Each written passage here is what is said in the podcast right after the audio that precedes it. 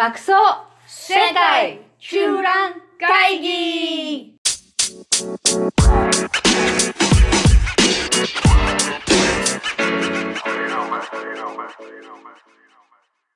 ハロー你好、オランダ在住シャンベンです。北京在住 JJ です。はい、世界中蘭会議やってまいりました。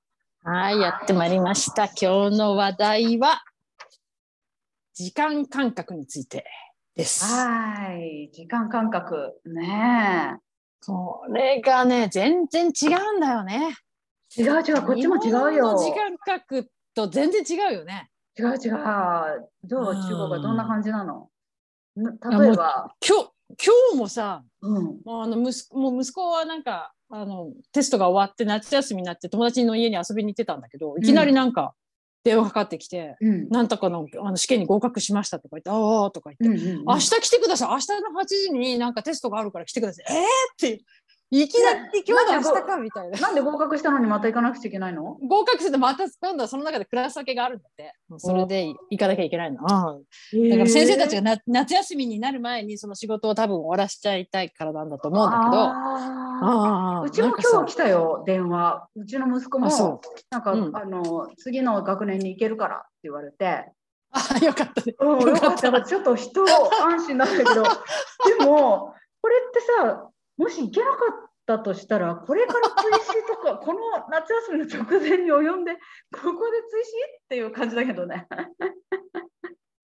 あだから、いや、似てるんだ、オランダも。そういうねそれでもみんな、ね、やっぱりそう。うん、ああんまり用意周到にとか、なんかこう、ないよね。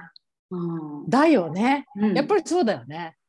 そうそうそうそうで、なんか仕事に関しても、なんか、うんまあ、11月のイベントがあるとするよね。そうするうんと、11月、で、今回私11月の中ね、こっちのオランダのブラバント州の人たちが日本に行って、自分たちのその会社とかをプロモーションするっていうのをちょっと手伝うことになったんだけど、うん。うんうんだから11月ってことは、もう申し込みとかってやっぱり9月の中旬ぐらいにはもう、なんていうの、うんそのイベントに来てやっとかなきゃくね。そう。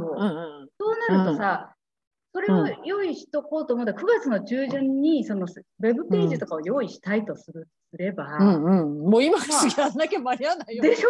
夏休みがあるんだよ、それで。だから、こっちの人たち、夏は機能しないから、もう夏休みの8月なんて誰もバラバラバラバラみんなね、バカンス取っちゃって、誰も連絡つかないんだから、8月はカウントあ、でそういうきない。感じなんだ。うんそういう感じなんだ。7月後半ぐらいからカウントできないはずなのね。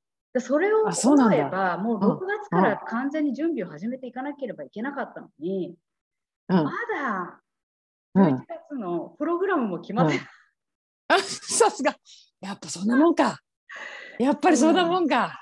いいのか？なるほどね。大丈夫か？日本人は思うよね。うん、真面目だもんね、私たち。最後、むちゃむちゃ忙しくなって、修羅場を迎え、どうしようみたいな、今もちょっと。でもね、あれなんだよね。でもね、そこがちょっと違うんだよね。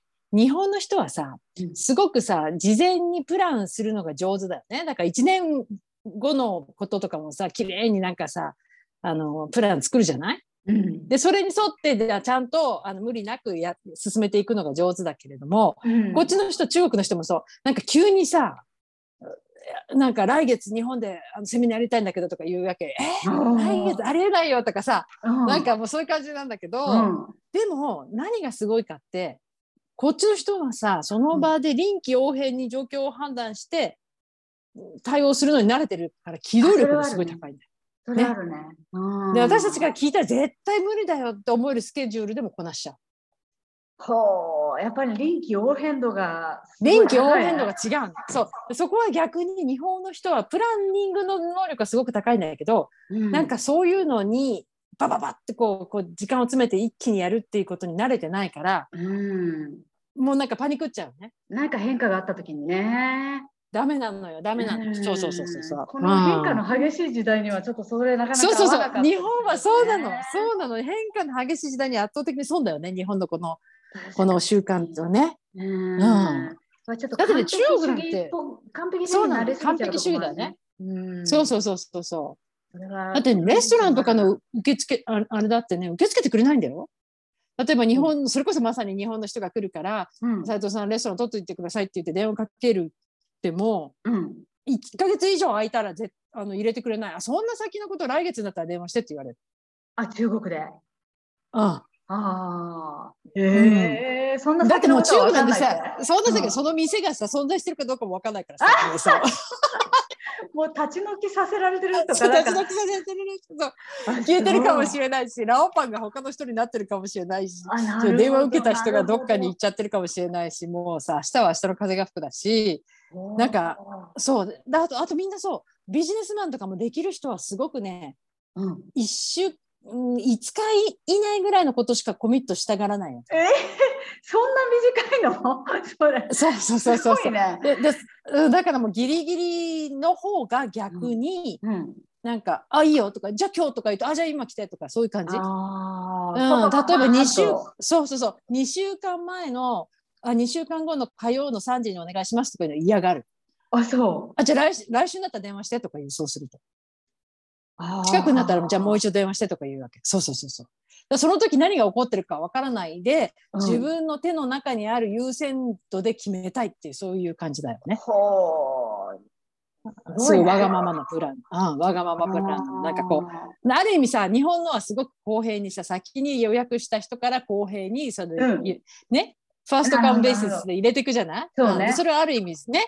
あの、先に入っちゃった人を優先するっていううん公平さがあるんだけど、中国はそうじゃなくて、うん。自分にとって重要なのからやるからら、先に、うん、そうそうそうそうそうそうそれを入れると。でその時点で空いてればいいよみたいな感じ。ああなるほどね。まあだからそういう意味が多分あるんだと思う。そうは言わないけど、うんうんうんうん。あのだってその人はいつ出張入っちゃうかわからないし、うんうん、コミットはできない。私なんか逆に言えば私のために出張を断るようなことはしないってことだよね。ああそっかそっかそっかうんうんうんうん。んうん、だからみんななんかそういうビジネスのやり方だよね。だからなんかギリギリですいませんっていうよりも、え、じゃあ今からいいですかとかさ、じゃあ明日いかがですかとかいう方が、向こうがなんかこう、ああ、いいよ、じゃあ明日来てみたいな感じ。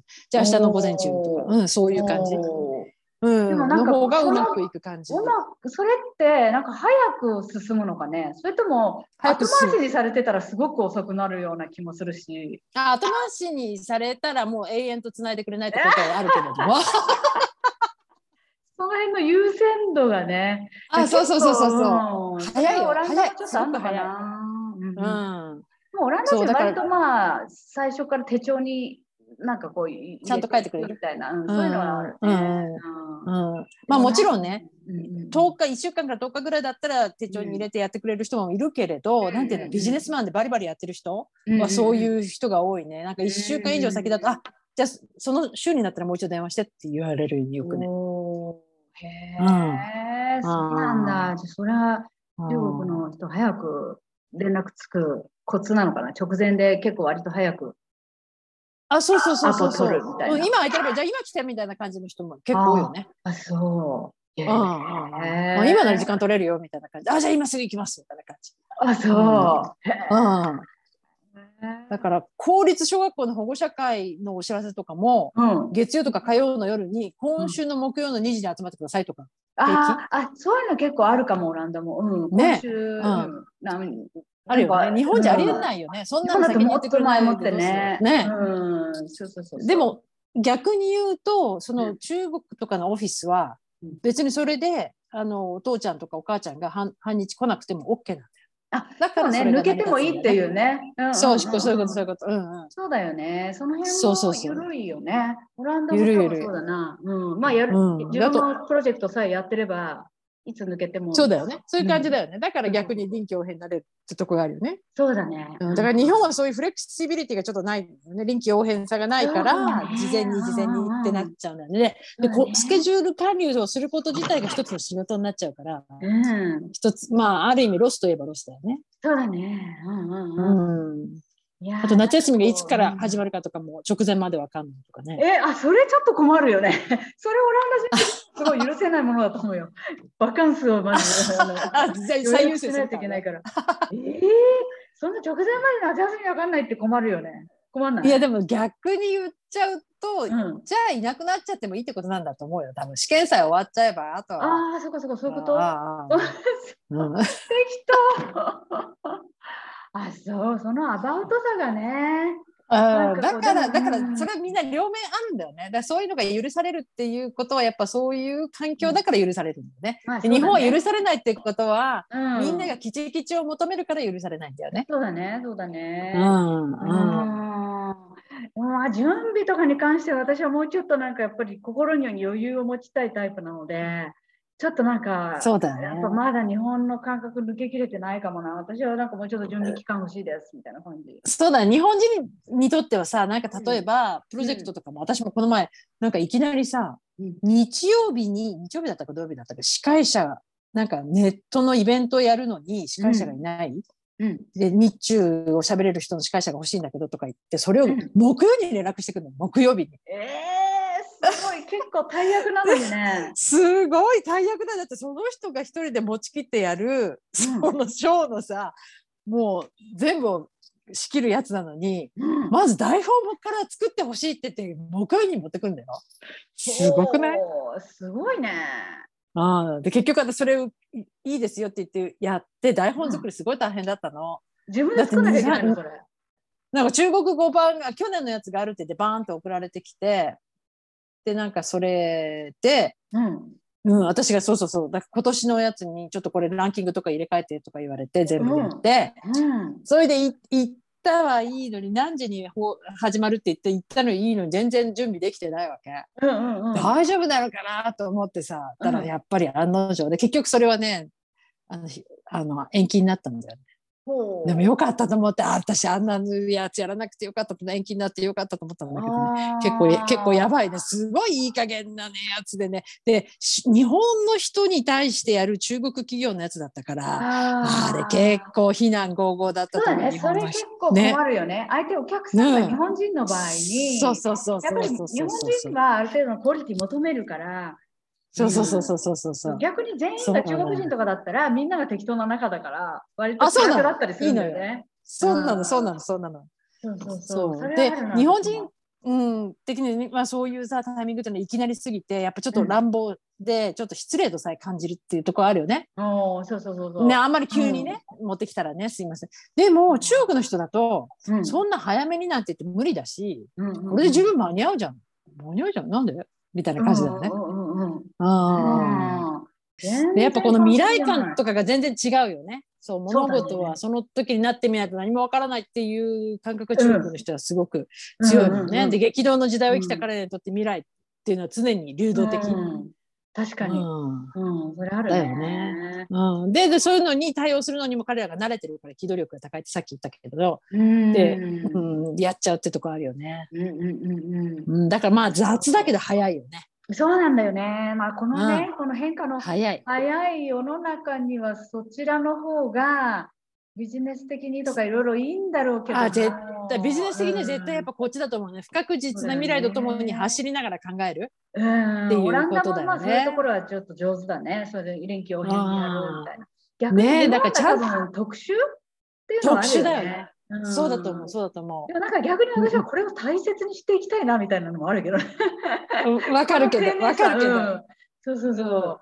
まあなんかもう日本は別別の路線で行った方がいいんじゃないかとか。あ、そうそうそうそう、確かにそう思う。それはそれでなんかこうちゃんとさ、そうそうそうそうそう。なんかそれ自体を一つの価値として何かうまくプレゼンテーションを作ってね、日本の丁寧なやり方っていうこと自体に価値、それでそのプロセスを楽しむとか、うんね、その完璧さを楽しむとか、なんかそういうものとしてなんかこう持ってった方がいいよね。でもただ何かを完結する同じビジネスをやるためだったら絶対こっちの方、やり方の方がいいよね。まあそうかもね。でもまあまあ、日本のこの匠、このね、完璧ななる匠匠だよ、匠の精神だようんね。そう、この職人的なね、この部分をちょっと大切にしたいような気は。うん、まあそれはそれで残してもらいたいよね。ね。うん、だそれは素晴らしさもあると思う。うん、そうね。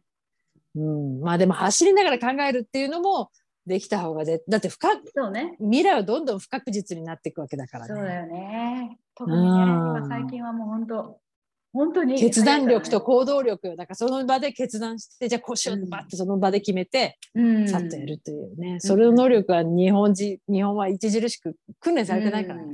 そうだうね。ん。うん。これビジネスで絶対必要だよね。